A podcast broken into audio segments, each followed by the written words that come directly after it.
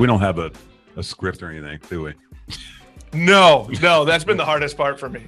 Is that you it was how care. confused you said you, you looked when he said script was actually the, the most painful bit. Then. when he was like, we, we, we, we don't edit, we don't have a plan. right. It, it, no, it, and it's glorious. It was just hard for me at first. Well, his other podcasts are all political, so this is fun for him. Yeah, this is the one where I get to drink and swear, so I'm I'm happy. In fairness, how you're not drinking and swearing on your political podcast? That's that's before before and after, just oh, not okay, during. right, fine, right, fine. Fine, fine. You ready? We're already recording.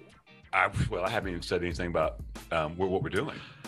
I should should I do it? Oh, we didn't actually. Uh, we didn't even. Uh, we actually are supposed to have a little bit of a script. Well, I forgot about that part. for the for those who are listening already, because we'll probably have some of this before. It's beers with Nigel, um, a show about beer and And other stuff, and other things, depending on who you ask.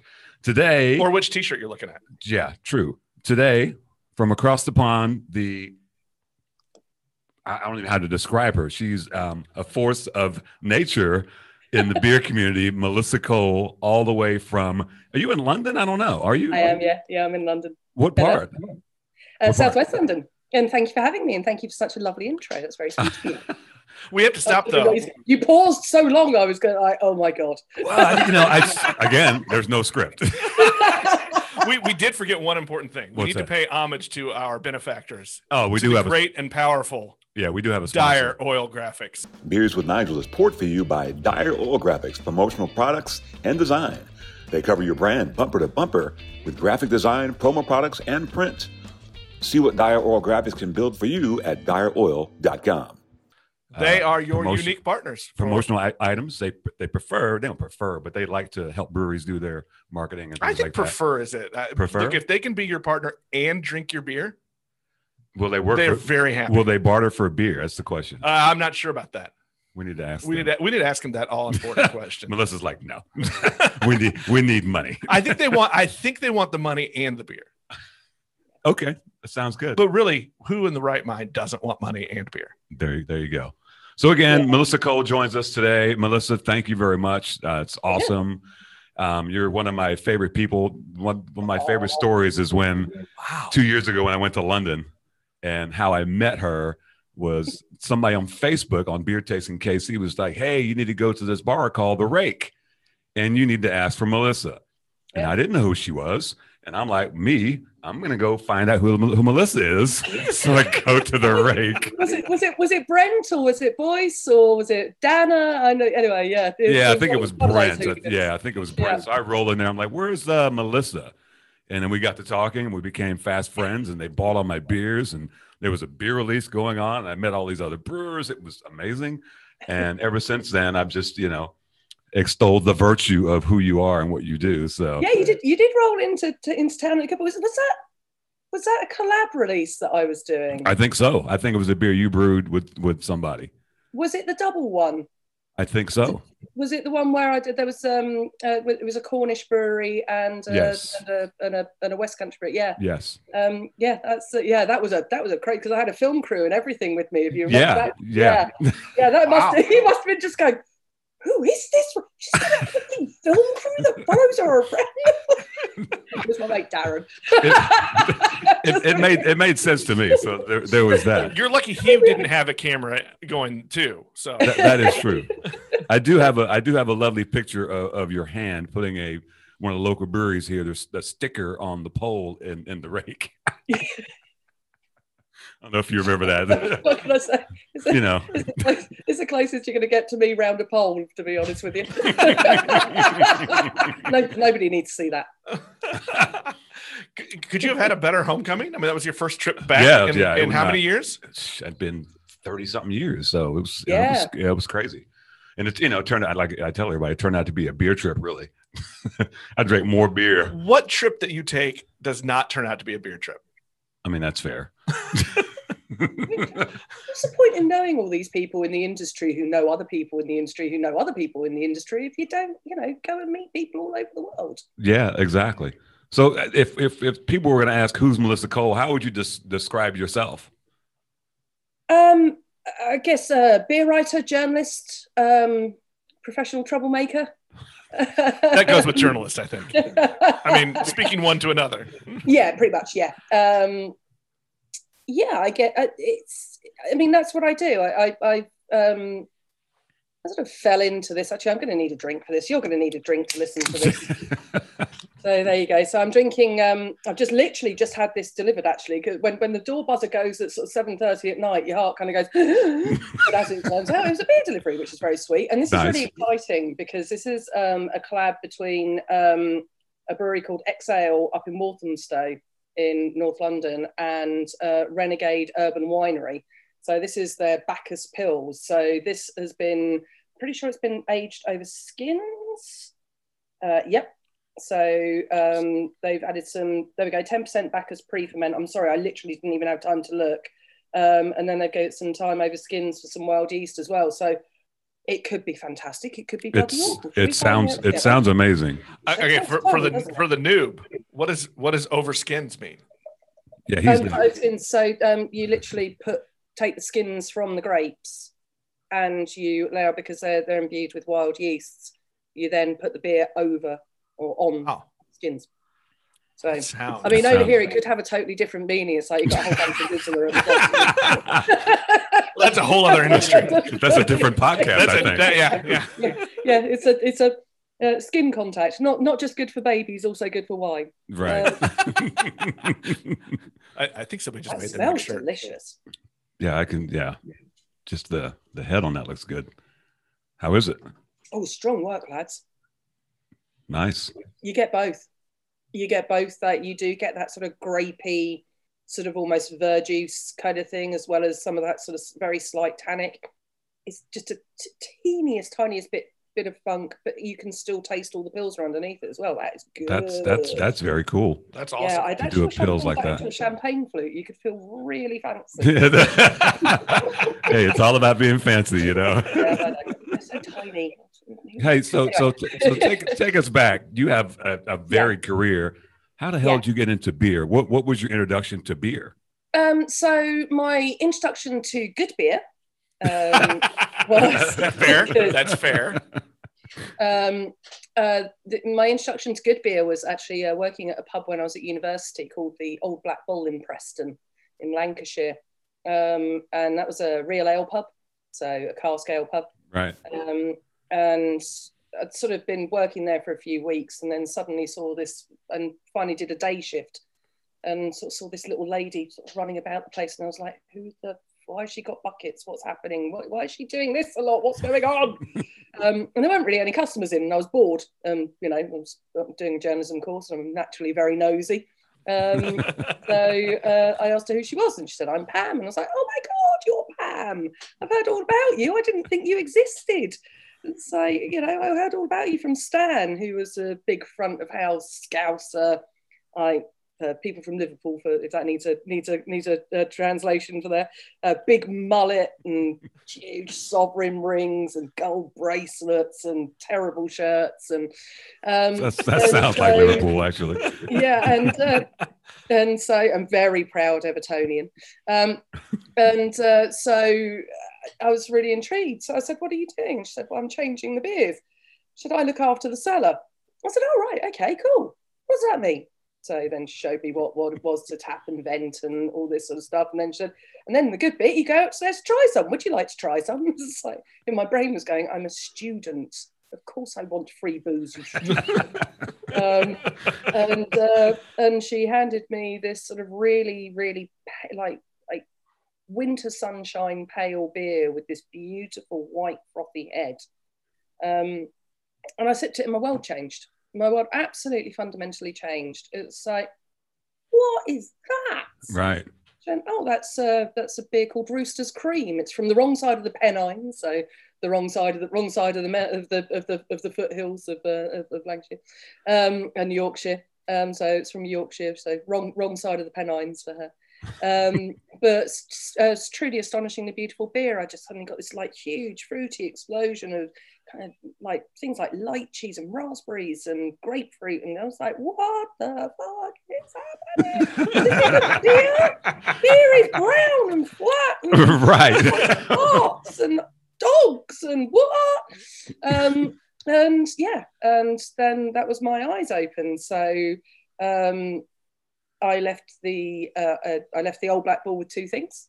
Um, one of which was uh, my love of beer, and the other one is the love of my life. I married their uh, youngest son. Oh, Wow. This Melissa.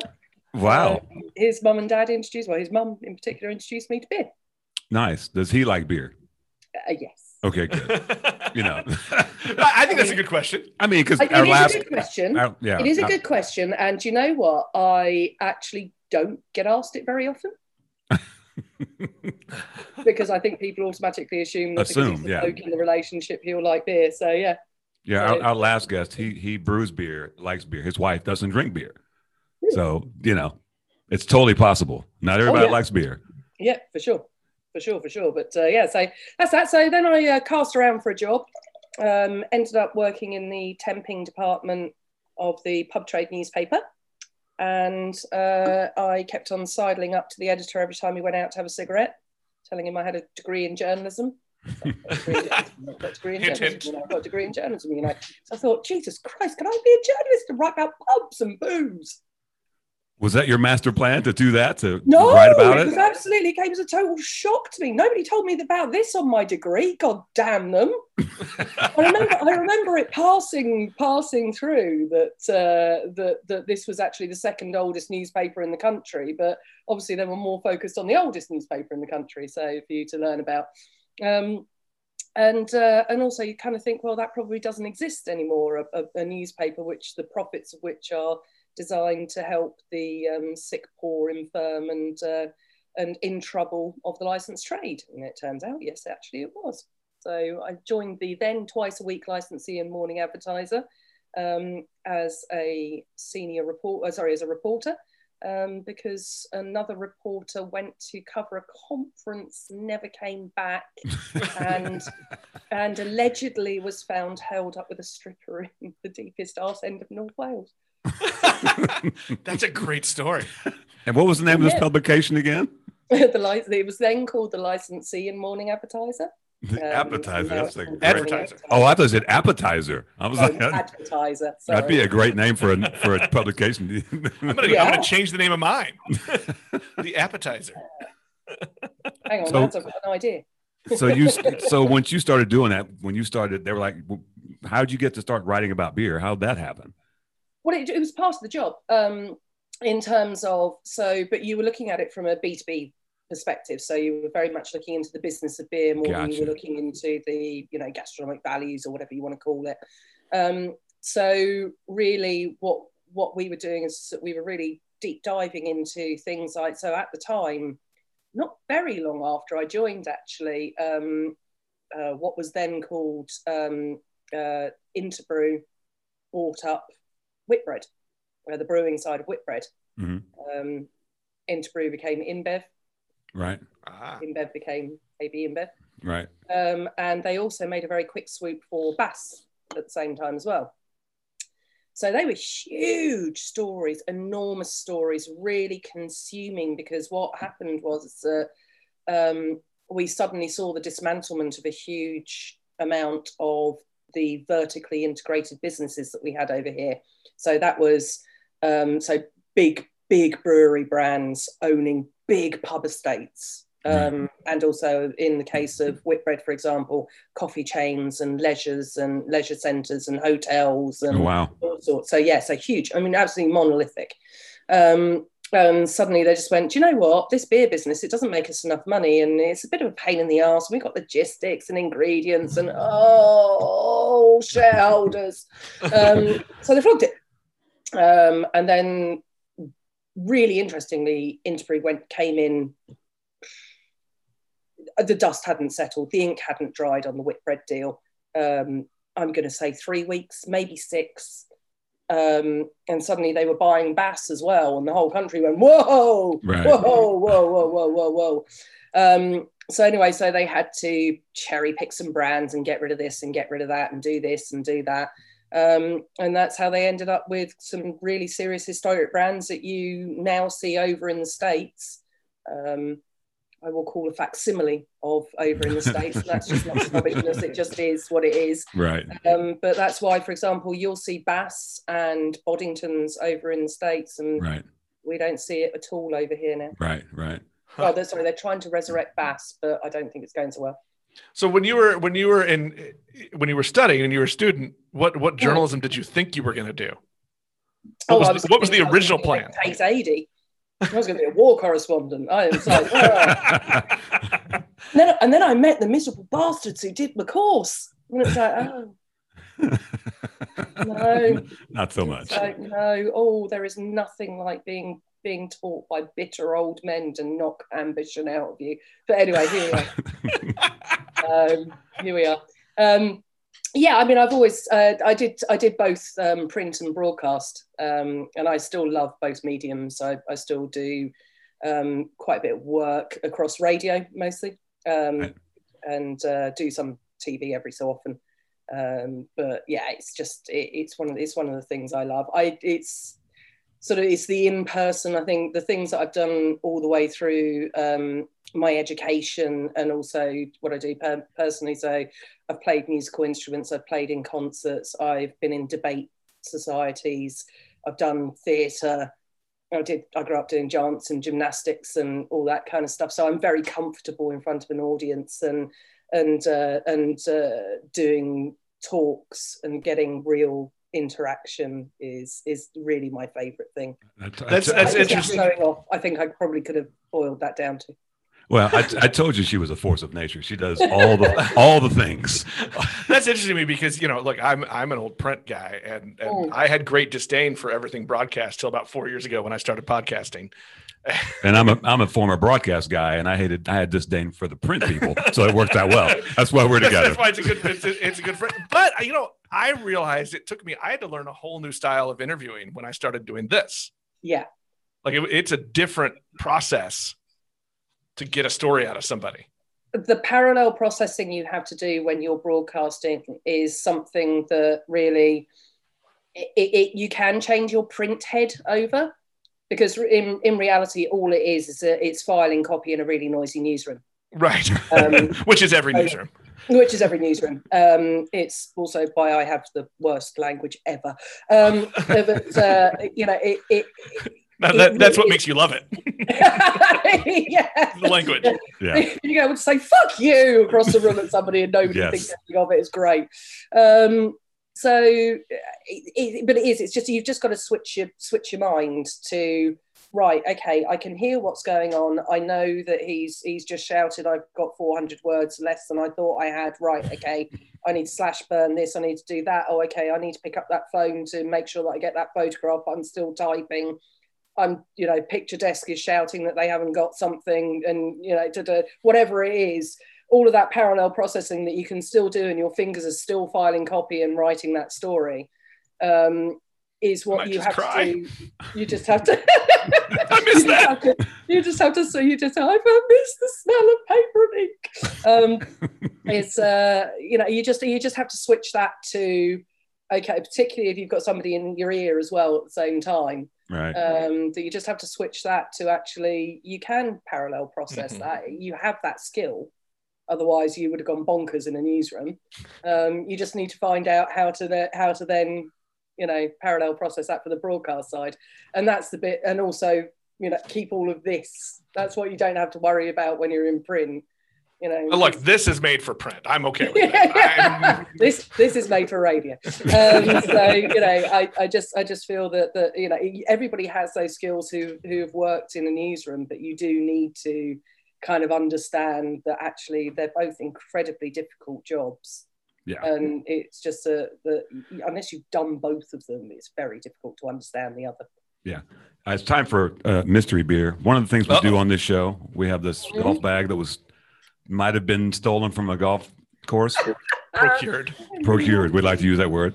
Uh, so you know, Nick being fairly new to beer, I like to surprise him with Oh, okay, You know, this could be fun. I know Yeah. I liked beer. I just never cared. yeah. So mystery Right. beer. So you know, we keep it classy, brown paper bag, and he gets to open it and tell us what it is and gets to pour. So Uh, while I'm doing not this, should in the UK.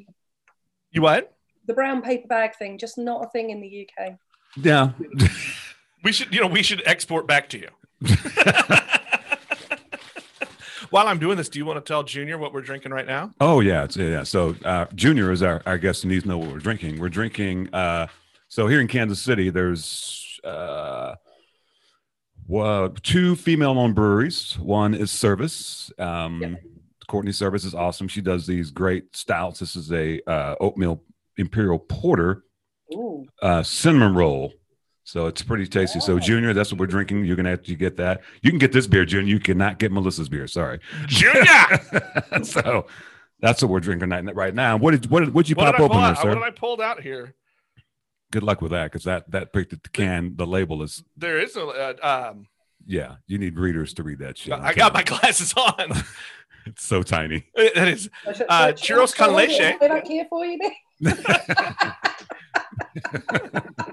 uh, it's a milk stout with cinnamon sticks and coffee. Okay, so rolling with the theme this evening, then, fellas. Right. That's- Uh, you know, and and because we know we know that there are people uh, that care John Bedoin. It's uh seven percent. Okay, and what's the brewery? Oh, oh, better light here. Churros con leche is the name of the beer, but I don't know. The brewery is. Are they on here somewhere? Yeah, somewhere? it's the M somewhere. A King Kona confection. We'll put it in the description. What the hell? Oh, there it is. Wait a minute. Even smaller print is the brand name. The smallest print on the can is the brand. Good branding. We're gonna we're gonna have to have a course in, in branding later. yeah, I think so. Oh, You know what they should you know what they Um, should call? What's that? Dire Oil Graphics. Yeah, that's what they should do. Mart's Oh. Community Brewing. Mart's Community Brewing. There you go. Right. I could literally spend this entire podcast talking to you about branding. I'm sorry, Excel. I love you. I love you. I love you. You're wonderful. But where do I see your brand on the front? Yeah. Right. Yeah. Yeah. So you went from you in, went in from COVID times. Who wants everybody to be opening up and going, "Oh, who's that from?" yeah yeah But, I, mean, think- I don't want to do it anyway. But yeah I think the fancy think- label thing is caught you know caught on kind of like wine you know sometimes you might just pick a beer just based uh, based on on the label kind of like you might do that with a wine oh look at that cool label I'm gonna go Yeah. cry it might be shit but it had a cool label I will say this though, with the craft beer world, most of the time, the cool labels have been good beer. Yeah yeah what say you Melissa uh, no. No, she's No, disagreeing with sorry, me. I just realised. Sorry, my, my mum was messaging me. Um, hello mother just- like, mum, we're recording a podcast. Shut up. Um, uh, which I wouldn't dare. She'd kill me. Um, I, I- listen, it's it's absolutely horses for courses, right? You can have some of the most killer branding in the world, but frankly, if your beer's shit, you be beer's shit. Yeah. I mean, yes, it will attract the hype kids, and yes, it will do this, and yes, it will do that, but it, it is not a lasting strategy. We've seen that time and time and time again. Building a strong core range is is probably about 75% of the, the successful paths. You are very, there aren't a lot of the reason why people kind of go oh, to the trilliums and the tree houses Right. and all these sorts of guys is that, yeah, no, they don't necessarily need a core core That's a lot of cinnamon. But oh, is that a little bit? Are we are we tingling? That- That's a lot of cinnamon. I don't really get cinnamon out of it really what is it is it is it supposed, Yeah. to, it's supposed to be milk stout Mm-hmm. Hmm. I think it's a, chur- chur- it's a but it's a churros thing, isn't it? Yeah. it's going to Yeah, have the- cinnamon probably. I can't say I'm a fan of it. It's all right. It's all right. It's I mean- it's not a, it's it's it look It's a pastry. 19 stout. episodes in we've had a lot of different beers. That's true, but I feel like I've got a halfway decent palate, and that didn't. It didn't. It's not bad. It just didn't do anything like, oh, that's Cinnamon's difficult. yes, Cinnamon is really really You- difficult. yes. Whether you're cooking or whatever, you can go Yeah. too far very Yeah. easily with cinnamon. I was really um I got super nerdy in Beer Kitchen about the difference between um uh, difference between uh, Ceylon cinnamon and Cassia cinnamon. So it's like if you're going to make a chili, for example, get Ceylon cinnamon. It's not that sweet confectionery cinnamon roll.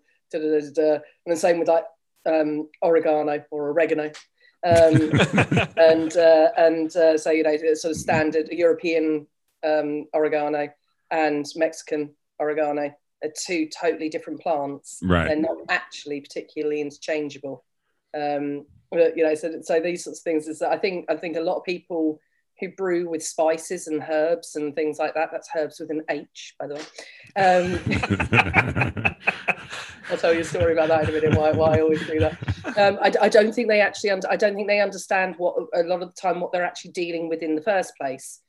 And I think that if you are going to um, uh, brew with spices and herbs, I think you should actually cook with them extensively first, because you get an understanding of where their degradation level is, where actually they come up, whether it's, and also do your research. Are their oils, um, are they alcohol soluble? Are they water soluble? Do they need heat? Do they need basically the same processes as um, hops? Do they need an isomerization process? You know, think, look into the actual, in the same way you'd look into the science of your hops, look into the science of your spices.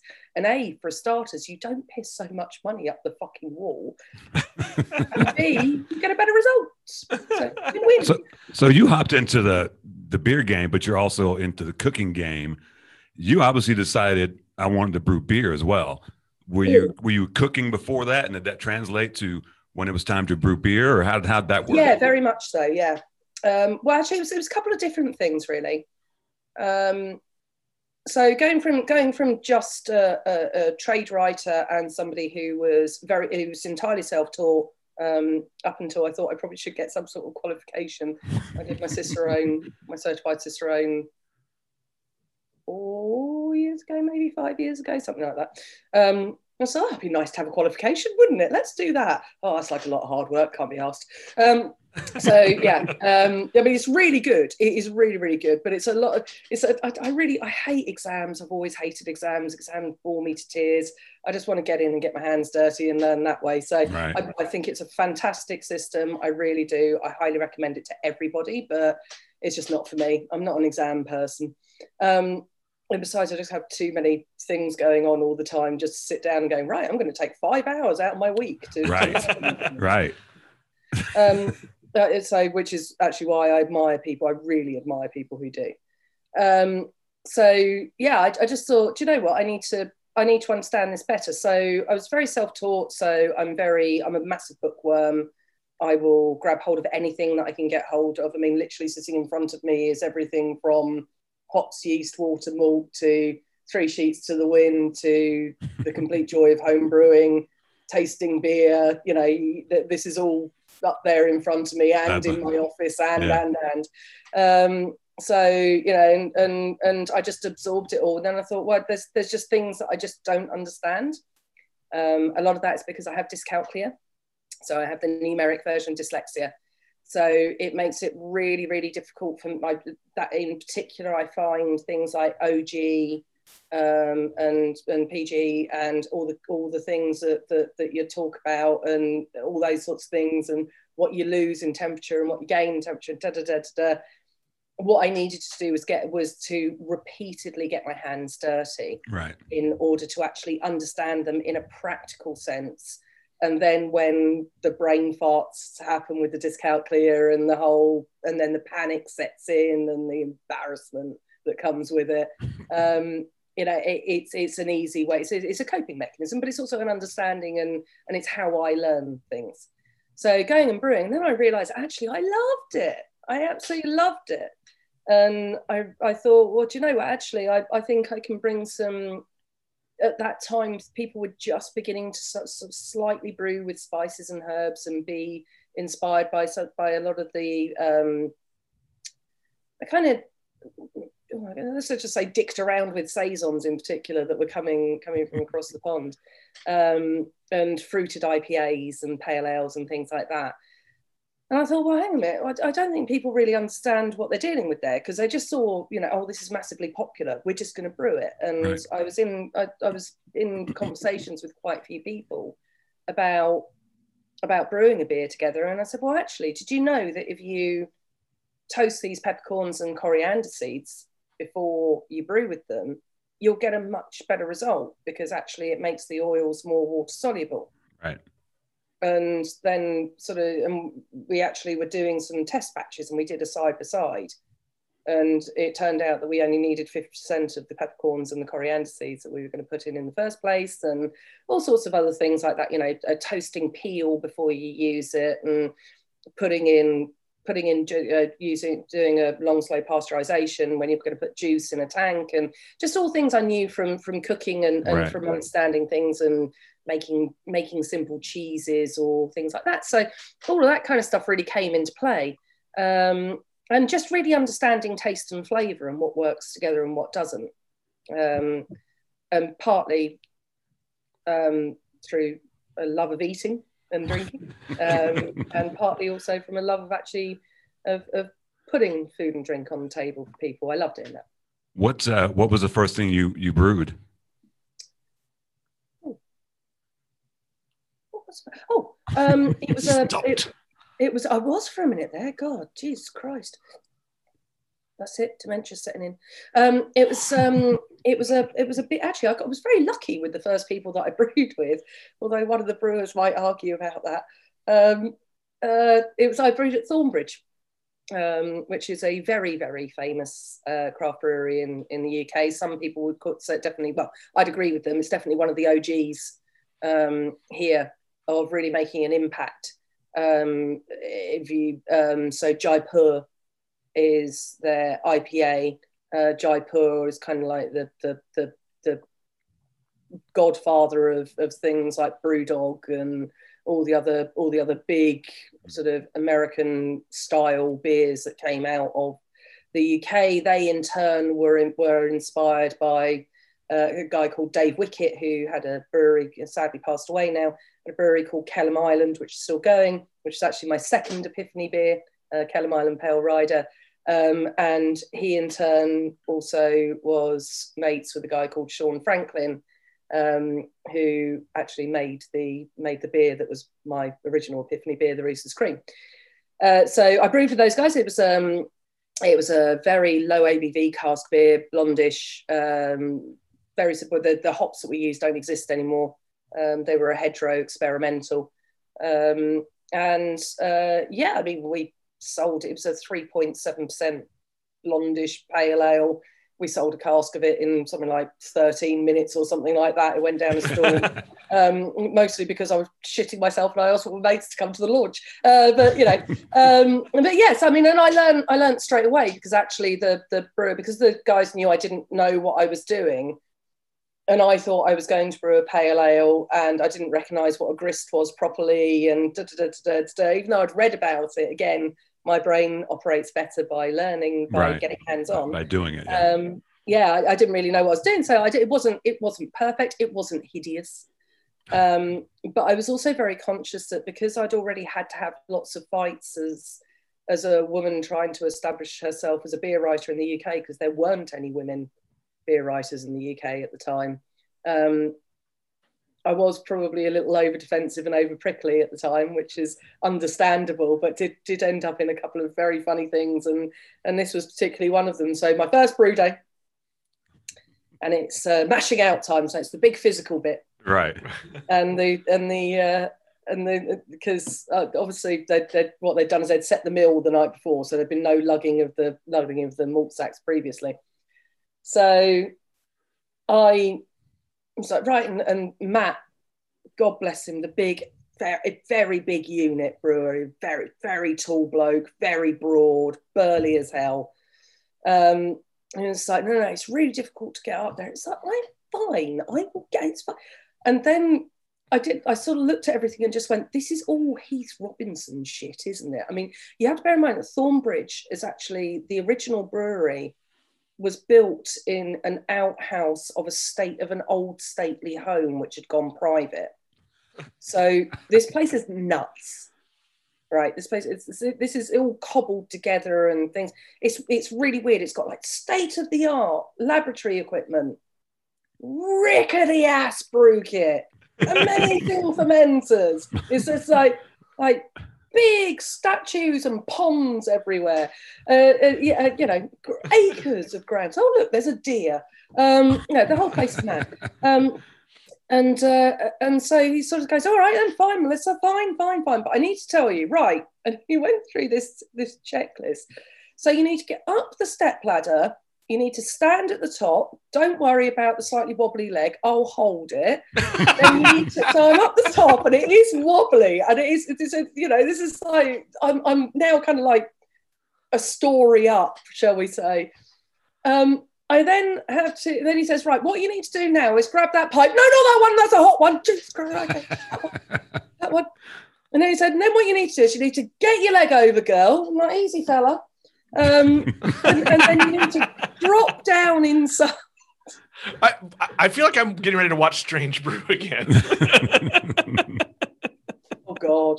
Um, and uh, uh, so anyway, so then I'm trying I try- with absolutely no understanding of the fact that I really should have made sure that I had like really long wellies on, not shorter wellies, and Yeah. I got boots full of hot malt, and I'm determined not to make a peep.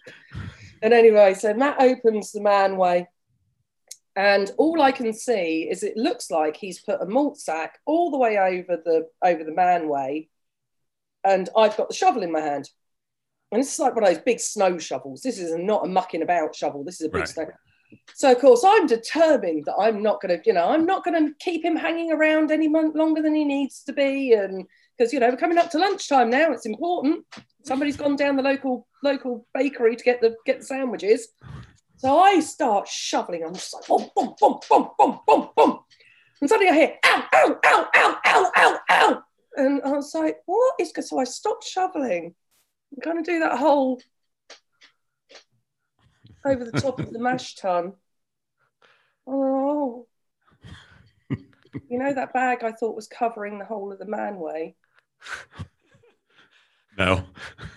It was covering half the manway, and then there was Matt's face. Oh, successful brew day there. Four big, enormous snow shovel shovels of hot Oh, malt yeah. right into that poor bastard's face. That's awesome. I'm sure he remembers that as, as well as you do. He he he may he may he may message me every year on its anniversary. hey, remember that time? Remember that time when you tried to give me third degree burns in my face? Hey, t- Yeah. t- tell us about your your obviously an accomplished author. Tell us about your books. Oh, I know you hmm. have several books that are out there. I do. I mean, I, I, I've got a pile of them somewhere. I'm sure I, I'm, at some point or another, I keep on going, I must position these properly. Um, yeah, I'm, I'm, I'm terrible at my own PR. It's a journalist thing, though, isn't it? yes. It is, isn't it? No, It's no, really- totally, it totally is. We do not want to have to tell people about our own No, success. no, no. Too, They too- should know, but we don't want to tell them. No, well, they, yes, absolutely. Well, duh. They should just know. See my fucking byline on these. Anyway, I was deflecting. um, yeah, so uh, first book, let me tell you about beer. Um, still immensely proud of that. I think it's uh, eight or nine years old now. Um, I wanted to write a real, genuine primer uh, for people who wanted to learn in a way that wasn't jargony. My biggest, my most like enormous, I, I want to kill you frustration throughout all of my my trying to learn for myself and penetrate the world of beer writing. Also, I'm sure exactly a lot of the things that people find with wine is that it is so jargon ridden and we don't even call it out. We, I, I mean, I'm still calling brewers out these days. I'm still like, seriously, guys, what does hoppy and malty mean? Fair. Go on, That's fair. Yeah. tell me. Tell me. I dare you. I double dare you, motherfucker. You tell me exactly. right, pin down exactly what that Yeah. means. Yeah. Because, for starters, I mean, the hoppy thing really drives me up the wall. Uh, Uh, like, Why? Separately, Well, at the same time, no, no, at the same time, give me one word, each of you. When I say one, two, three, go, I want you to give me one word that you think of when somebody says hoppy. One, two, three, go. Bitter. Yeah, better. That's exactly where I was So you going. know you were supposed to say it at the same time, and that's the I thing. did. you- you- I was you trying to figure out, like, just how am I gonna you just say went, Oh my god, the beer guy's going to say something, and then I don't want to say something. Like, like I would- I, normally I'd say I'd say that's true, but I'm not worried. I'm not worried about looking bad around Nigel. Yeah, but seriously, so so you're saying bitter. Do you know what? If you say to somebody that that's a really hoppy any IPA, they'll go, "Yeah, mate, it's real hoppy." Yeah. Whereas The other word that came to mind was citrusy. citrusy. Citrusy. There we go. So what That about was- Centennial? That's effectively all geraniols and roses and geraniums. Now I have no idea what you're talking about. Yeah, exactly. So, but, but there we go. But Centennial hop, like one of the one of the C's, one of the classic American hops, that people will just go Centennial, it's packed full of rosy geranium notes. You have things now that smell like cat piss. Frankly, let's not let's not kid ourselves. I like cat. You've got things that smell like Sauvignon Blanc. Mm-hmm. I've got hops that smell like Sauvignon Blanc. If you, the minute you think that dumbing it down is telling pe- is giving people touchstones, like a raspberry, like a cherry, a cherry lambic tastes like those sweets you had when you were a kid. Do you know? Do, do you guys get cherry drops over there? I, I guess um, uh, lifesavers or Yeah. Yeah, um, yeah. yeah, stuff like that. The minute you don't you don't feel that you can turn around and just go, that's got a touch of just a touch of a cherry lifesaver. If you think that that's somehow like demeaning to your product, you're not. You're just a patronizing son of a bitch to the to your audience. Well, that's what I think. You, you said dumbing down. Is it really dumbing down, or, or I look at it more as kind of the it's dudes. It's around here we say old white men trying to sound better or smarter than they actually are. Hmm. What is it? I mean, is that the beer way of mansplaining? On some level, I think that is actually. I mean, we'll be here for a while. I'm gonna, I mean- I'm gonna, I'm gonna sit down with my legs spread wide and tell you, little lady, why this beer tastes hoppy. Did you, did you did you just literally brace yourself for a moment there? Because that was quite entertaining. That was a real physical fuck she's going in. Hey, you know, I'm trying to explain the mansplaining. Like Nigel, did you did you not explain the scary British woman was coming on as a guest? I never, I never described you as scary, so there's that. You got me I- I- if these people in the inside got I think you might have said very British. Actually, I'm, I'm, very- I'm not. I, I'm. I am, and I'm not. I have no basis to know even what that means. That- there you go. So, what are the other books? Give us the other books. Uh, so then I had a break, um, and then I got approached by my current publishing company, who I love, um, and we wrote the little book of craft beer, and that was a little thinking. Oh, actually, I do have one of those in front of me. There we go. One second. So yeah, there we are. So little book of craft beer. Cool. Um, it's actually, I think we've run four or five print runs of this, and I think it's kind of done its turn. There's still plenty. Of, I know there's still plenty in the US.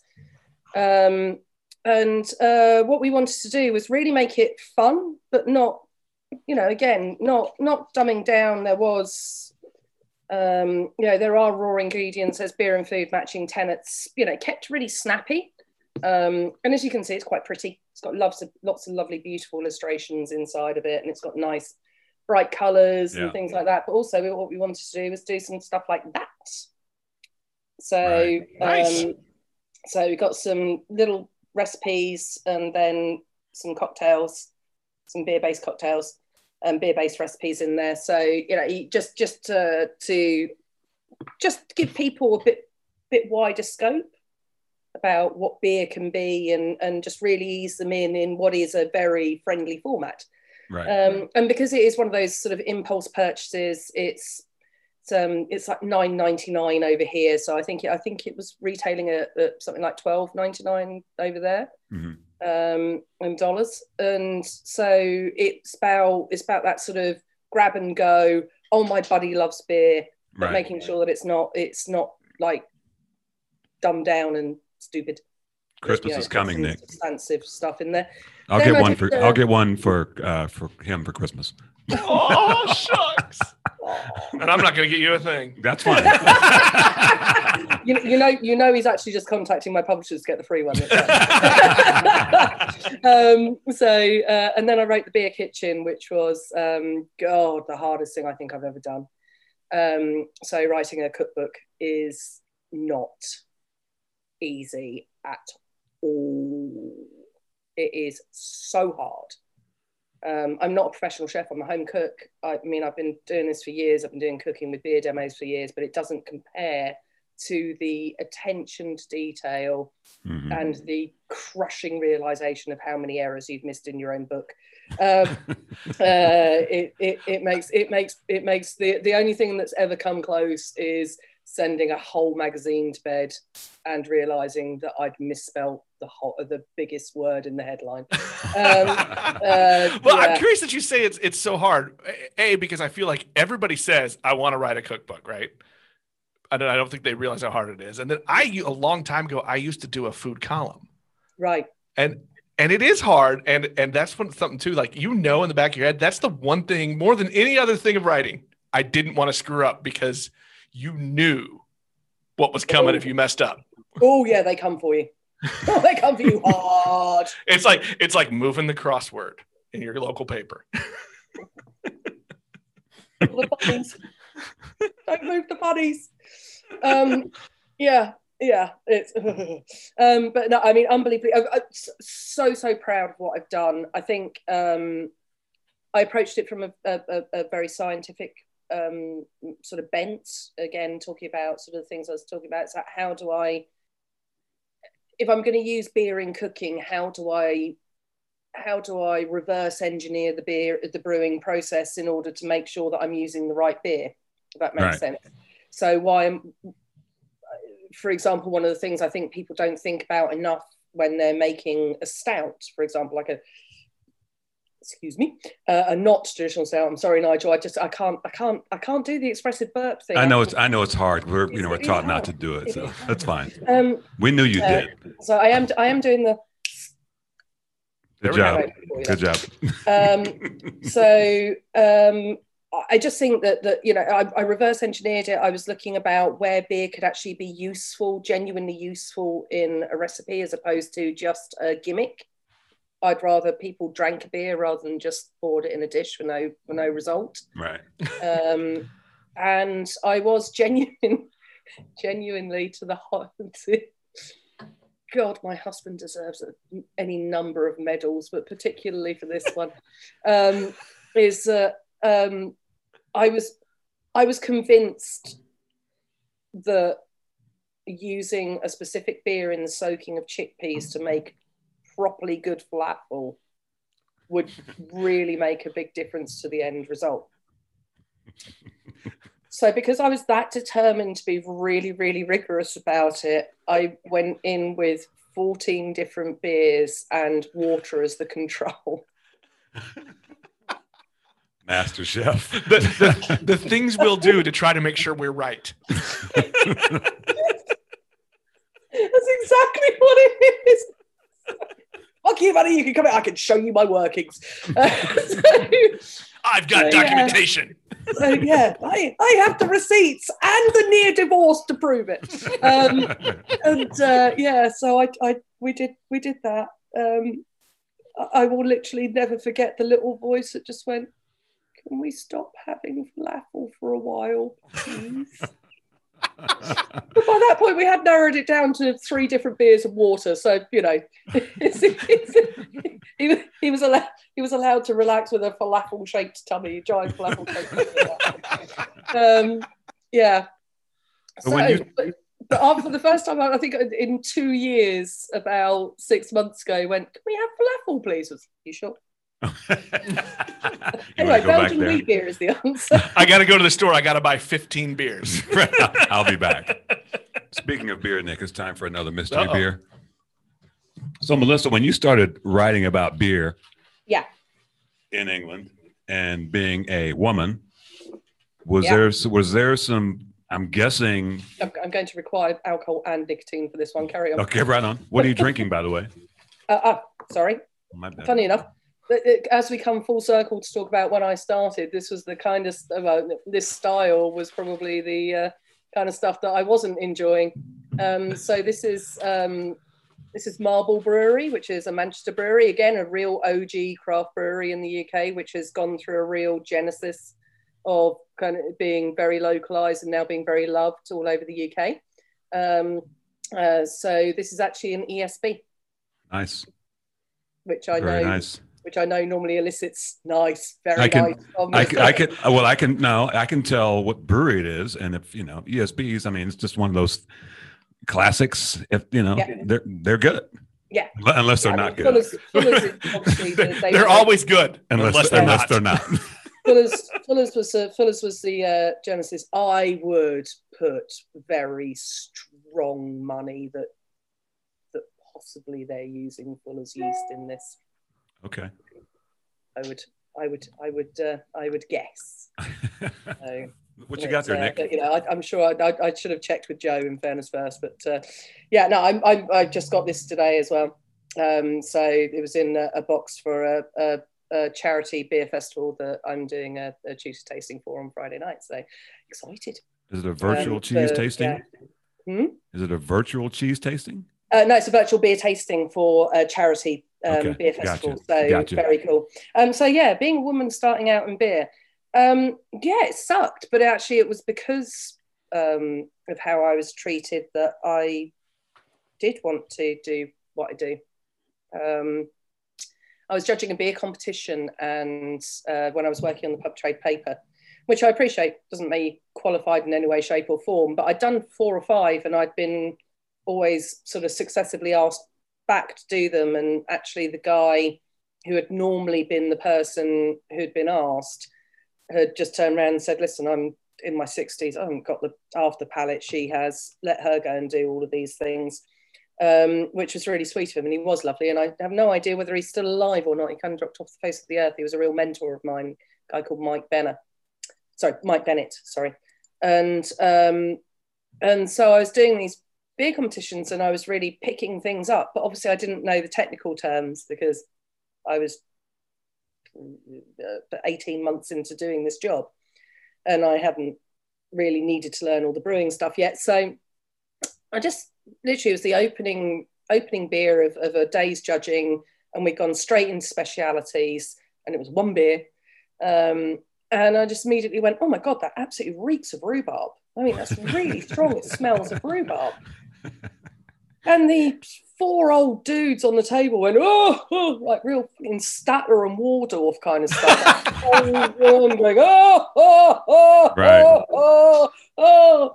And I was like, what? It's, it reeks of rhubarb. How can you not smell the rhubarb? Oh, you know, women thinking this is wine. You need to go back to your your fair, darling, your fates, your your, your winter warmers. And fucking Rude. smells of. Anyway, it went on all day, and I got to the point where I was like, right, okay, I'm either in the wrong job here, because I was really thinking, do you know what, this is going to be it. This is what I want. Oh, damn, damn that's good. Um, good work, lads. Um, and and I just went, well, I need I need to know what this beer is. I need to know what this beer is. Otherwise, I can't judge myself against. I can't rate myself against against my own performance. And and so I went to the organizer. He bought the beer out because it wasn't going to progress anywhere because you know Statler Waldorf and the other cretin um, had decided to laugh it off the table, and it was actually a beer called Ruddles Rhubarb. Ah. So- So yeah. Anyway, so from there on in, I sort of went. Do you know what? The way that they spoke to me, they used patronising, misogynist, lang- misogynistic language. It was clear that nobody else in the room was going to stand up for me. It was clearly a boys' club. And then when I looked round, I was not only at that time the youngest, easily by 20 years. There was a room full of 50 people, and I was one of two women yeah.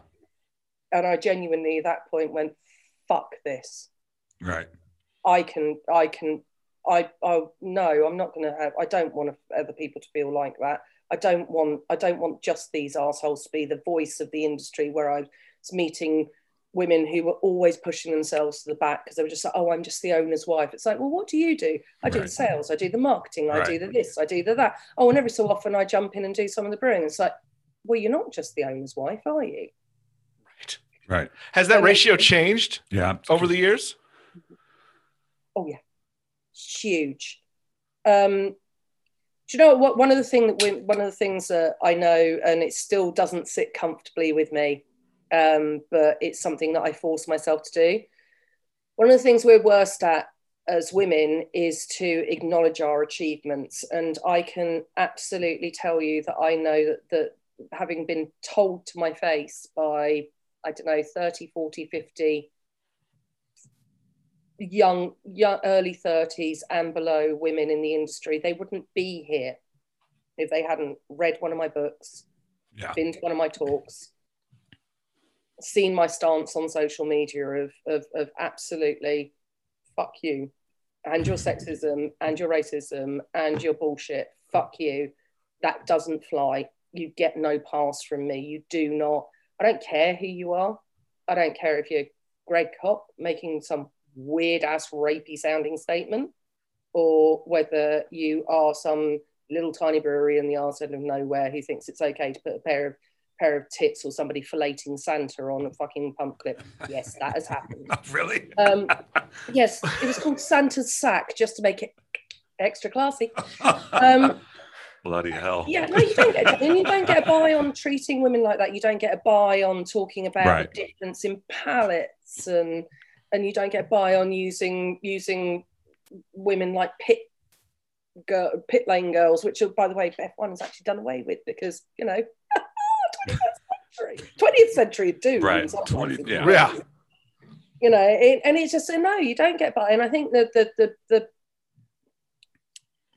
That's good. knowing that there's somebody there who's going to have your back no matter what is incredibly important whether whether it's as a, you're a person of color whether you're a mm-hmm. woman whether you are just whether you just feel different from the rest of society let alone be treated differently by the rest of society.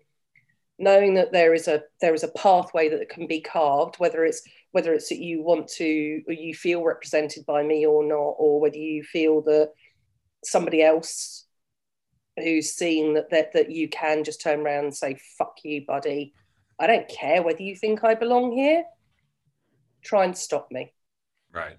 How, And how that's the, the- that's the difference yeah, how is the, because, you know, we struggle here in the States, or at least in Kansas City area, with diversity in tap rooms and, in, I, I think you, you're fair to say the whole country. Well, yeah, for the most part, you know, not a lot, not a lot of women, not a lot of uh, minorities. How how was? I know when I went, I seemed Yeah. to see a lot of diversity in in pubs more than I saw here. What what's your impression of what what England's like?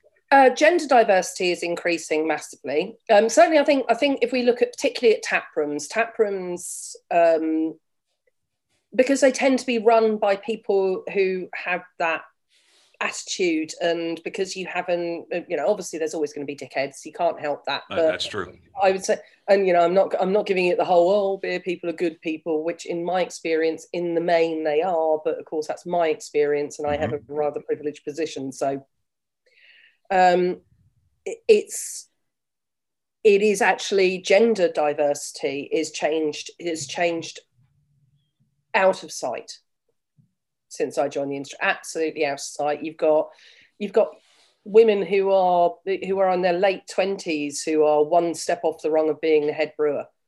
Um, Nice. You know, they're they're graduates from Heriot Watts in in in Edinburgh. You know, these these these women are going out there and they are slaying it. Um, and you've got women who who are consulting for people like Steve Parkes, for example, who's one of the most amazing, who runs one of the most amazing brewing schools in the whole of the US. Um, and you, you see that, but we've we've got such a long way to go with racial diversity. Mhm. Um, the barriers, I don't think, are any different to the barriers in the US in a lot of in a lot of ways. Um, is uh, it's all about marketing, targeting. Um, in the same way that the, the door was closed to women for so so many decades, as the the beer was all about the boys, and the ladies went off and had the spritzes, and girls' night out and boys' night out, and that and that whole kind of generations trying to find their own way of not immediately settling down, having children, and marketeers very, very um, cleverly exploiting that. Um, a lot of it was also actually, particularly for women, it was about um, when when the roles were went back to traditional kind of stay at home mum and and working dad, there was a real pushback on sharing spaces that were traditionally male, particularly when women started having their own financial independence, and that caused a lot of problems. And I think that's the other problem as well is that you know there's the old adage, isn't it? It's not a fucking pie. If somebody has a bit of it, the pie just gets bigger. They don't take Right. your fucking slice. Right. It's just a bigger pie. Right. Um, Yeah, and that's- yeah diversity is not a it's not a zero sum game. no, it's not. No, and and also it's not. It, it, it, there are.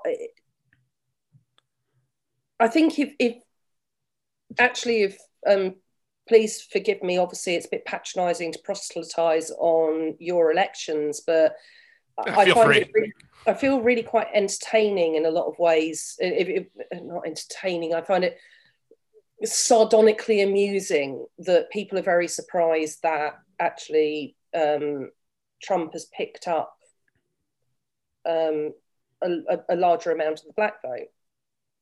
And the inherent racism of considering the whole of the black community as a homogenous mass actually misses out the fact that that people are allowed to have different views, even if they have the same fucking skin color. Um, and, and it, it's it's this idea that actually the same sort of selfishness that sees generations after generations of old white dudes and quite often by default their wives because they're financially dependent and that's what they're told and that's what's best for us and so on and so forth. If you think that pulling up the ladder behind you is a solely white male thing a you've clearly never worked with women and b you are just saying that actually being a selfish prick is a solely white thing. And actually i let the entire human fucking race allow themselves to be selfish and because actually do you know what? When you're successful and that's the thing is, is that the, the great thing and the great part of the american dream is isn't it isn't it you're all supposed to be allowed to be successful Right. well it should also allow you to actually say fuck you this guy's going to be better for me not paying tax Fair. and with the with the generations of uh, black americans who have become extremely successful over the, particularly the last two to three generations Right, right. We're only about two generations in of black American millionaires, right? I Yeah. mean, if that. if that. is that, is that about two uh, what are we calling a generation That's a good question. Well, I, that's tough to describe, If- right? If, you- because if you say because- if you say 100 years of a generation, then so no sorry 20 25 years is, is, is uh, the normal Is kind that of- 25 years for a so- so- generation? So- okay, I was gonna, Yeah. I was thinking, I was thinking the fifty to eighty range, but Oh, okay. I'm Okay. thinking, Cool. I'm thinking yeah. 100. So I'm, I'm thinking that's why I said two three because I'm. Right. I know the dyscalculia is bad, but Like me, So, me yeah, math so- dumb. But yeah, me math very dumb. Um, so you know, I, I think that the idea, and again, there's this whole homogenous mass of this idea that that marketing to people as a whole now is really very much going out of the window, and Yeah. it's why, for example, the amazing, um, the amazing work that uh, craft culture is doing. And, and other other folks who are just you know really embedded in saying, do you know what? we're just going to take the beer right sponsor us we're just going to just give us just give us the cases we're going to go out we're going to throw parties we're going to meet people where they live Yep. and that's the most one of the most important things that that um, I've had real conversations with people about who have been opening venues in places which uh, they're just going oh but it's going to be gentrified it's like yeah yeah. There's that, You right? know that basically just means shitting on the poor people around Right. you, no matter what what race or or, or Right. gender or whatever whatever socioeconomic class they are. Well, the socioeconomic class can get a shit on is the one below you. Right. So well, I you know, the basis of all racism is always economics, right? yeah, it's exactly. always, it's- always, it's- I, I got mine. Mm, Fuck Yeah. you. so Even, even if you did the work for you to get yours, even if I did the work for you to get yours, it's Right. still yours. Right. But I mean, but but I mean, that's the reality of it, right? Oh no shit. Yeah. I mean, I mean, yeah. for all of the wonderful things we can say about capitalism and making the country that we have, no, you got to fuck somebody to. you got to fuck somebody to get it. And or over. Fuck them over, not fuck them. You know what I'm saying? okay, fair. I see your face. Have you, have you have you seen the wife in the in the White House? Anyway, By the way, she's she's clearly becoming one of my favorites. yes. Um, what are we drinking, Nick? Before we- before we move on.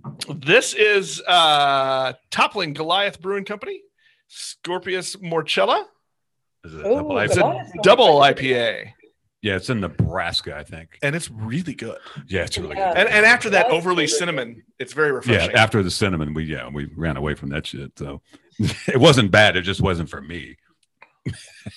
I think that's the best way to put it. well, I think well, you know, to be honest, if you if you want to if you want to drink a churros, then Yeah.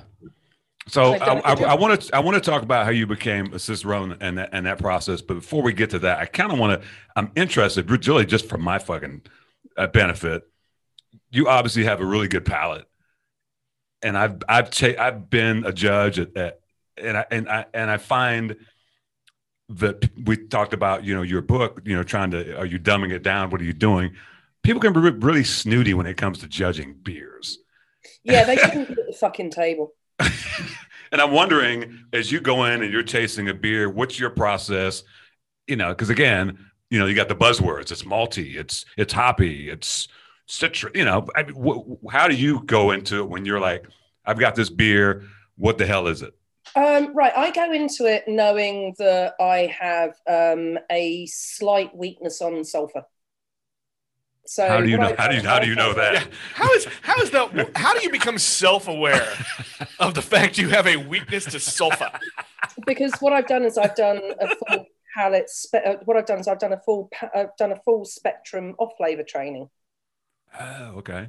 So because a lot of UK beers come with very heavy Burtonization, so very heavy gypsum sulfurous notes to them. When you drink a lot of UK beers and particularly cask beer, that that can become quite prevalent. It can be actually quite unpleasant at times. There literally can be some that people go, "Oh, this is a great pint." It's like, dude, somebody's farted in my glass.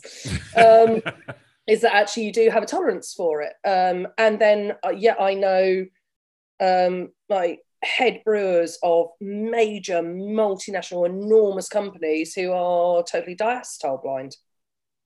Right. Um, there, I know some people who wouldn't be able to smell butyric, for example. One of the things that I've noticed big time, and actually this is what prompted me to do this full spectrum tasting, with- uh, testing, was um, I was judging with uh, somebody I've known for years and years and years, and him and his partner had a newborn baby, and I had a beer that to me reeked of butyric, which is sick.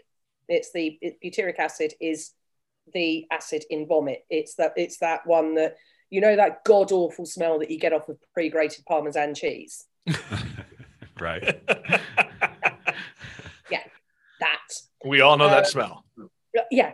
So, but I guarantee if you put if you put that anywhere near any of your friends who have just had a newborn baby, they'll just go. Hmm, 'cause they've had to get used to it.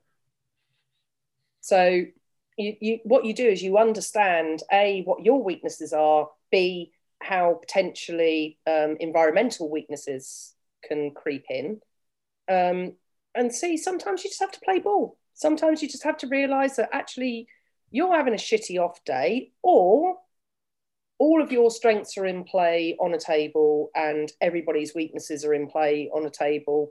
And unless you really feel like turning the Titanic, like you really want to turn the train around, I, I, I quite frequently do when I feel very, very passionately about a beer. I will, I will calmly but forcefully really say, right, guys, have you picked up this in it? Have you picked up that in it? No. Can you go back to it? Is your sample colder? It's about understanding everything that happens at the table. But also, even as a newbie, when you when you stop and you listen, also when you have input and stop and ask people what they mean by that, if they cannot answer what they mean by throwing a word around the place, then frankly, yeah, what, do you mean by hoppy? Do you mean do you mean is it citrusy? Is it floral? Is it? I need a bit of help here because I'm new at the table. Mhm. If they go, they're fucking bullshitters. So how Really? collaborative Seriously. is the judging table? I mean, that's that's that's interesting to me. Yeah, just fuck them, ignore them. That right. You're you're every time you approach a judging table, it's two things. One of which you have a responsibility to be really honest, and whether that's just that you're a bit bunged up that day, you got allergies, you're in a bad mood, um, uh, hormonal. That can genuinely make a difference as well, and I mean that without without any form of of, of slight, um, which by the way can happen to fellas just on a much longer cycle. Um, all of these things can come into play. Um, whether you didn't think and all ordered stupidly spicy food last night and you still got a bit of, you know, still just going, nobody, right, you know, be honest, be honest about that. Just say, look, guys, I really fucked up, but I'm going to play my part as much as possible, but I probably shouldn't be a deciding vote today, or, you know, I've got allergies. You approach a judging table with honesty, with integrity, but also with eyes wide open because I have sat at tables with such gigantic fucking bullshitters. I just can't. I'm just like, wow, how do you? I see your name on rosters all over the world. How? Oh, yeah, Old Boys Network. I remember. so you know, uh, translate going from that to obviously you became a cicerone. Yeah. You know, maybe at some point I'll do it, but it looks pretty damn daunting. How how what was that process like? Do you know what I think? Because you because you work at the sharp end of things, whereas whereas I you know try to fanny about behind it behind a keyboard a lot more.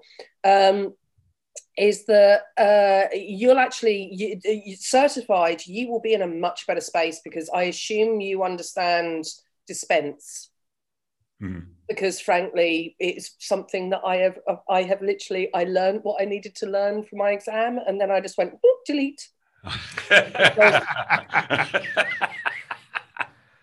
you go into places they go Melissa oh, hi guys how you doing oh terrible got a problem with my cousin oh yeah I don't know anything about sellers nothing yeah, Interesting. a lot, of, a lot of it's about sense. A lot of it's around um, of it's around great history and understanding styles Right. and things like that. I think the stylistic thing is probably the most challenging.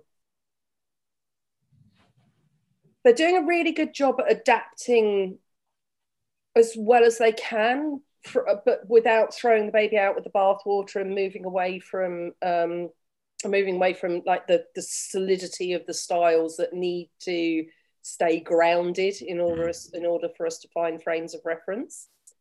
Um, but you've got a real problem because as beautiful as this is, there's a there's a little there's a little new world twist on this ESB. It's not it's not Fuller's ESB. Mhm. But then again, Fuller's ESB consistently gets um, feedback of not not ESB enough. So it's, it's finding the nailed on style. So if you think that if you think you're going to go and take the Cicerone and if you know it's unlikely to be Ray, but let's use Ray as Ray as the example. If you think Ray Daniels is going to turn up and is going to put a Fuller's ESB down in front of you to for you to blind taste, and you've been tasting, I don't know, Elysian or whatever. That's just the first ESB that sprang to mind. Mhm. Um, it- it's not going to be the same right. it's using American hops, it- it's going to fundamentally shift what it is that you're tasting. And the other problem as well is that you guys just get such totally different versions of the beer. Because to be brutally honest with you, bottled beers that are based on a cask version below six and a half percent, they don't bottle and they sure as shit don't travel. You can do Yeah. the best you can Yeah. but I, I mean, I've I've known this. I've tried them. I've tried them overseas. But one of my favourite things in the world is for when, particularly, sort of the first and second wave of American craft brewers come in, and because I live at the same end of town as Fuller's, pretty much. Straight down the motorway, straight down the highway from Heathrow. You hit Fuller's. They get off a red eye flight. They get there at 6 a.m. in the morning. They're like, I don't go. Please, go, right, just, do you- right, did you fly business? Good, you've got access to a shower. Go and have a shower, you skanky bastards. Um, go and have a shower. Like, just at least get something to eat in the airport. I know it'll be shit, but I had breakfast on the plane. Really? Why? Why would you have breakfast? on the plane? Um, I was like, I want to go to the brewery. It's like, dude, it's eight, it's seven o'clock in the fucking morning. I'm not meeting you at a brewery now. Chill, have a coffee, get your shit together. We'll meet Right. for the brewery tour at 10 o'clock. Like we said, bye, I want to go to the brewery. yeah, eight o'clock is for bourbon. Ten o'clock is. Only if you're seeing it from the other side, then that's totally acceptable. Um, so yeah, so it's it's kind of you know it, it's and then you see their eyes and their face and that beatific moment when they just go yes and it's lovely. It's lovely. I love Yeah, watching. I, it. I, I didn't. I didn't look. I didn't look for that that. experience when I came. I just. I, it'd been so long. I, I just. I just. Whatever showed up, just you know. I really. I, it was really a very karmic beer trip for me. I mean, I met you. I en- ended up going to kill the cat on. Uh, on. Oh uh, yeah. And there, there was a. That's a bar, right? well, Yeah. I. Th- I mean, you're not actually killing cats. well, well, I thought it. wa- I thought it was a tap room. It was. It's pretty much a bottle shop, and Mhm. there was a there was a beer release going on there, and it was just it was yeah. I I just kind of knocked about and really didn't care what happened, and it was it was amazing. So so you know when I came to the rake, obviously the rake has your new concept. Tell us about that. Yeah, well, um, just out the back. Uh, so the lads very kindly, um, the lads who own it, Mike and Rich, um, who have been um, two of my best friends for more years than they deserve. Um, and uh, there's uh, the very iconic Borough Market um, is where the where the pub is. Uh, so it, it's honestly easier just if you Google Borough Market. There's so much history there. It's it's ridiculous. It's based around a cathedral. It's I think the it's been there a thousand years from inception or something like that. Um, it's truly a remarkable place. Um, and just recently, they've um, developed some kind of static market stalls. Is the easiest way I can describe it. So it's effectively a, a metal box. We got plumbing and electrics and counters and all this kind of stuff. Um, and uh, we were going to open it really probably we are going to do a bit of a soft launch in December, and then we were going to open with the full concept in January. Um, but then coronavirus, pandemic, um, Right. there was a COVID ruins everything.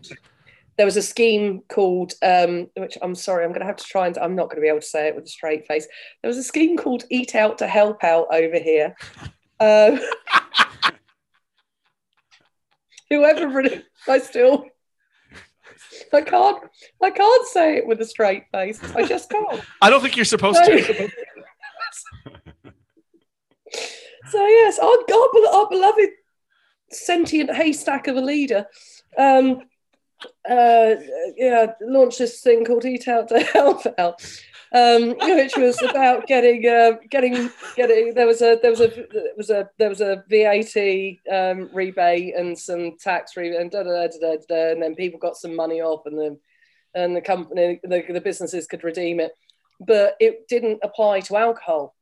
So any venue that was entirely, um, again, go to eat out to help out. Any venue that was entirely wet led um, was uh, was getting screwed. So I'm literally living up to the British stereotype. I know this is a full on carry on moment. Um, so don't worry, Benny Hill will appear any minute now in the background. Um, and uh, so so yeah so any any wet led venues are absolutely getting fucked so because the rake is a beer bar it's a craft beer bar it's like it's it's most haute cuisine is a packet of monster munch if you don't know what that is look it up um and uh, it comes in pickled onion flavor okay and roast beef so it is a snack and so I'm intrigued. they needed they needed some they needed some enticement for people to come so we sort of rushed the opening and because it was it was end of september beginning of october we went with So a German theme. We were doing Oktoberfesty stuff. We were getting some amazing German craft beers in. My God, they're expensive. Um, and uh, I mean, some of them are really good, but. Um, and you know, it just really it was fun, but but we sort of gone full bore at it. Um, and then we sort of started doing sit down dinners, and we had things like Swabian noodles and big pretzels and dumplings and things like that. So so that's been really really good fun. This is all your Um, menu. And yeah, no, it's not my menu. No, we we, we got somebody in to do the food because You're like, typically, well, we well, the problem was that we didn't even have time to hire staff. It's like we're opening. It's like oh, That's probably not in the manual of how to open a successful restaurant. it's not really a restaurant. I mean, it's called Matchbox for a reason. it's tiny, like a pop up. I, I haven't. I, I should probably measure It's it. a I mean, table. It's, it's like it, it is. Lit, it's it, it can't be more than six meters by six meters. Hmm. Yeah, I mean, That's it's not big. No, no. Well, actually, no. It's probably about five by five. I, I reckon I could probably lie two of me down. By the way, I think. Yeah. Yeah, I'm about one meter eight something. So yeah. So yeah, it's it's tiny. Um. So it's, but it's great. It's exciting. It's fun. Yeah. Um. And some amazing staff. I've really lucked out with, with some staff. Um, I've also obviously got, and and I'm. It's not just me. Um, it is guys at the rake, um, and there's a, another kind of floating partner um, called Mark. Um, and we've got the support of the German Deli, who have been amazing. Um, we're just, you know, we're just sort of just going right. Okay, whew, right. That was crazy. Um, can we decorate things now? I mean, we literally put it's like, oh look, we've got pretty planters. Oh look, we're closing down next week. Um, yeah, all sorts of things like that. You know, just it was, but but because the last place went bust, they walked out leaving kind of like everything. Wow. Um, so um, we got kind of lucky in that way, in that that all like the the wooden cutlery was there, all the all the things and bits and pieces, and there were some pans and and stuff there. Yeah, we, we were we were in good shape from minute one. Um, and Borough Market is very much a community, and they're very supportive, and it's amazing. Um, but it's still just like what what's going on? And then the first Saturday when we got really hit, um, yeah, I literally didn't know what had hit me. I, I had to I had to run round. Um, and again, thank God, because the guys own the bar. They've also got um, a beer stand. Uh, they've got a, a, like an off license, a bottle shop on the Mm. actual market.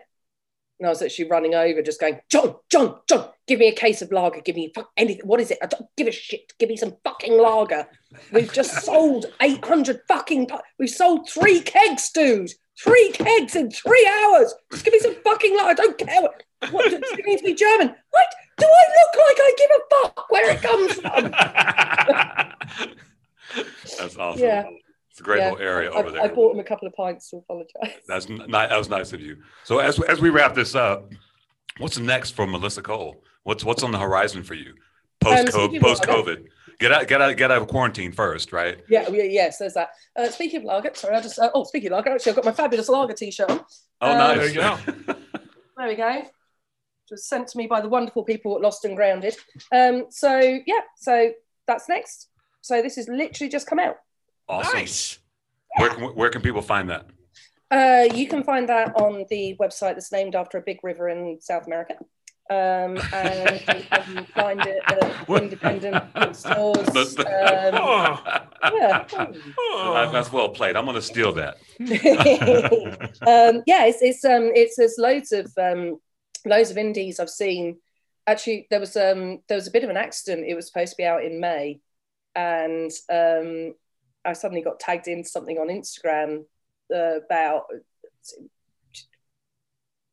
like April with a lovely lady at an independent bookstore going, and this is coming out in May. I was like, oh, oh, oh shit. They accidentally released some of the stock. So you might have already seen, some people might have already seen it. um, but yeah, no, it's, it's all, it's, um, it should be in, in, in quite a few. Um, normally makes it to Barnes and Noble. Um, uh, Italy are normally very kind stockists actually, which is really sweet. Um, yeah, so uh, it's I don't I don't honestly know um, where it is in the states at the moment. It's definitely on Amazon. Um, as I said, it's normally at Barnes and Noble. Um, I know places like Book Bar and stuff like that normally stock my stuff in Denver and, and Colorado. Uh, KC, I'm afraid I don't know, but I'm sure I can find Well, it. we, we have bookstores here, so I, We- we, we- have Amazon here And, as well. and we also have the the river of of ordering. yeah well i mean obviously i'd be if, if there's a if there's any indie bookshop um owners uh, listening it's published by Hardie Grant um so obviously the the joy of of having loads of amazing breweries in kc is also Right. that you know hopefully you'll have a lot of beer lovers and it might be worth stocking um so i'd, I'd much rather people went to an indie indie gap Yeah. If- If people want to follow you on, on the social medias, how can they find you? Well, you know, bon chance. Uh, it's it's at Melissa Cole on Twitter and it's at Melissa Cole Beer on Facebook and Instagram. Nice. She's a great Twitter follow, uh, follow that's- by the way. I, I, I'm getting that impression that this is going to be a fun, a fun follow for me to add. Where can they find us, Nick? You can find Yeah. us on your favorite podcast apps. You can find us on Twitter at Beers with Nigel, on Facebook, Beers with Nigel. And we are brought to the good people by Dyer Oil Graphics. Shout out to Dyer Oil Graphics. Always. Oh, and, and, and a shout out to Junior. Junior. Yeah, we got your beers, man. We got we Oh, you hey, can't Julie. Sorry, I did, I, did, I did make clear that this was Marble ESB, right? Just, Yeah. just- Uh, tell tell Junior hello. hello, Junior. He's gonna be thrilled. You, But you have no you idea. just made his 2020. hey, listen, do not do not take the bit. I've I've got some lovely, consistent, wonderful people who come to my talks, and I tell you what, when they don't turn up, you you might you might just go.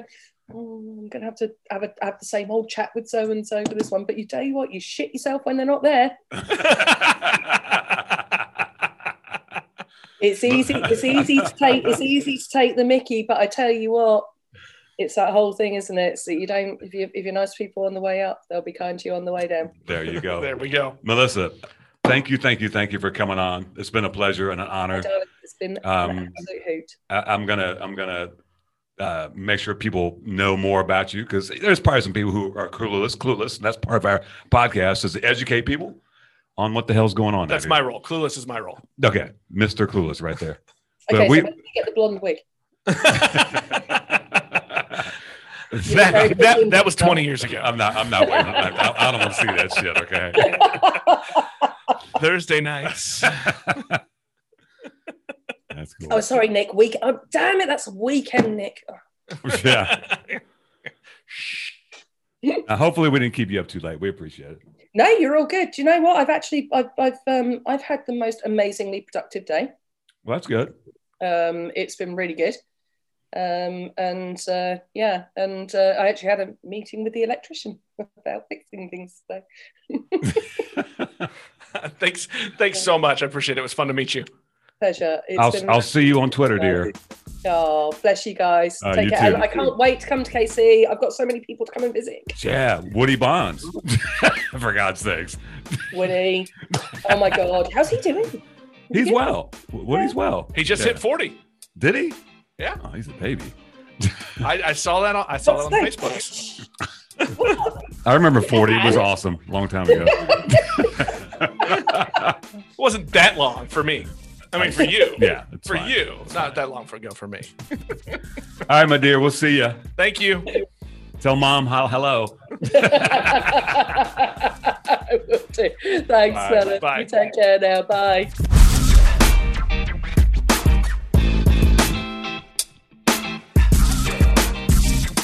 You've been listening to Beers with Nigel, a show about beer and other stuff, hosted by me, Nigel Woodbury, and that other guy, Nick Barker. Beers with Nigel is poured for you by Dyer Oil Graphics, providing bumper to bumper graphic design, promo products, and print services. Find them at dyeroil.com. Beers with Nigel is a proud member of the Fredcast Network and available on all of your favorite podcast flavors. Find Beers with Nigel on Facebook, Twitter, Instagram, and ask Alexa to play the Beers with Nigel podcast.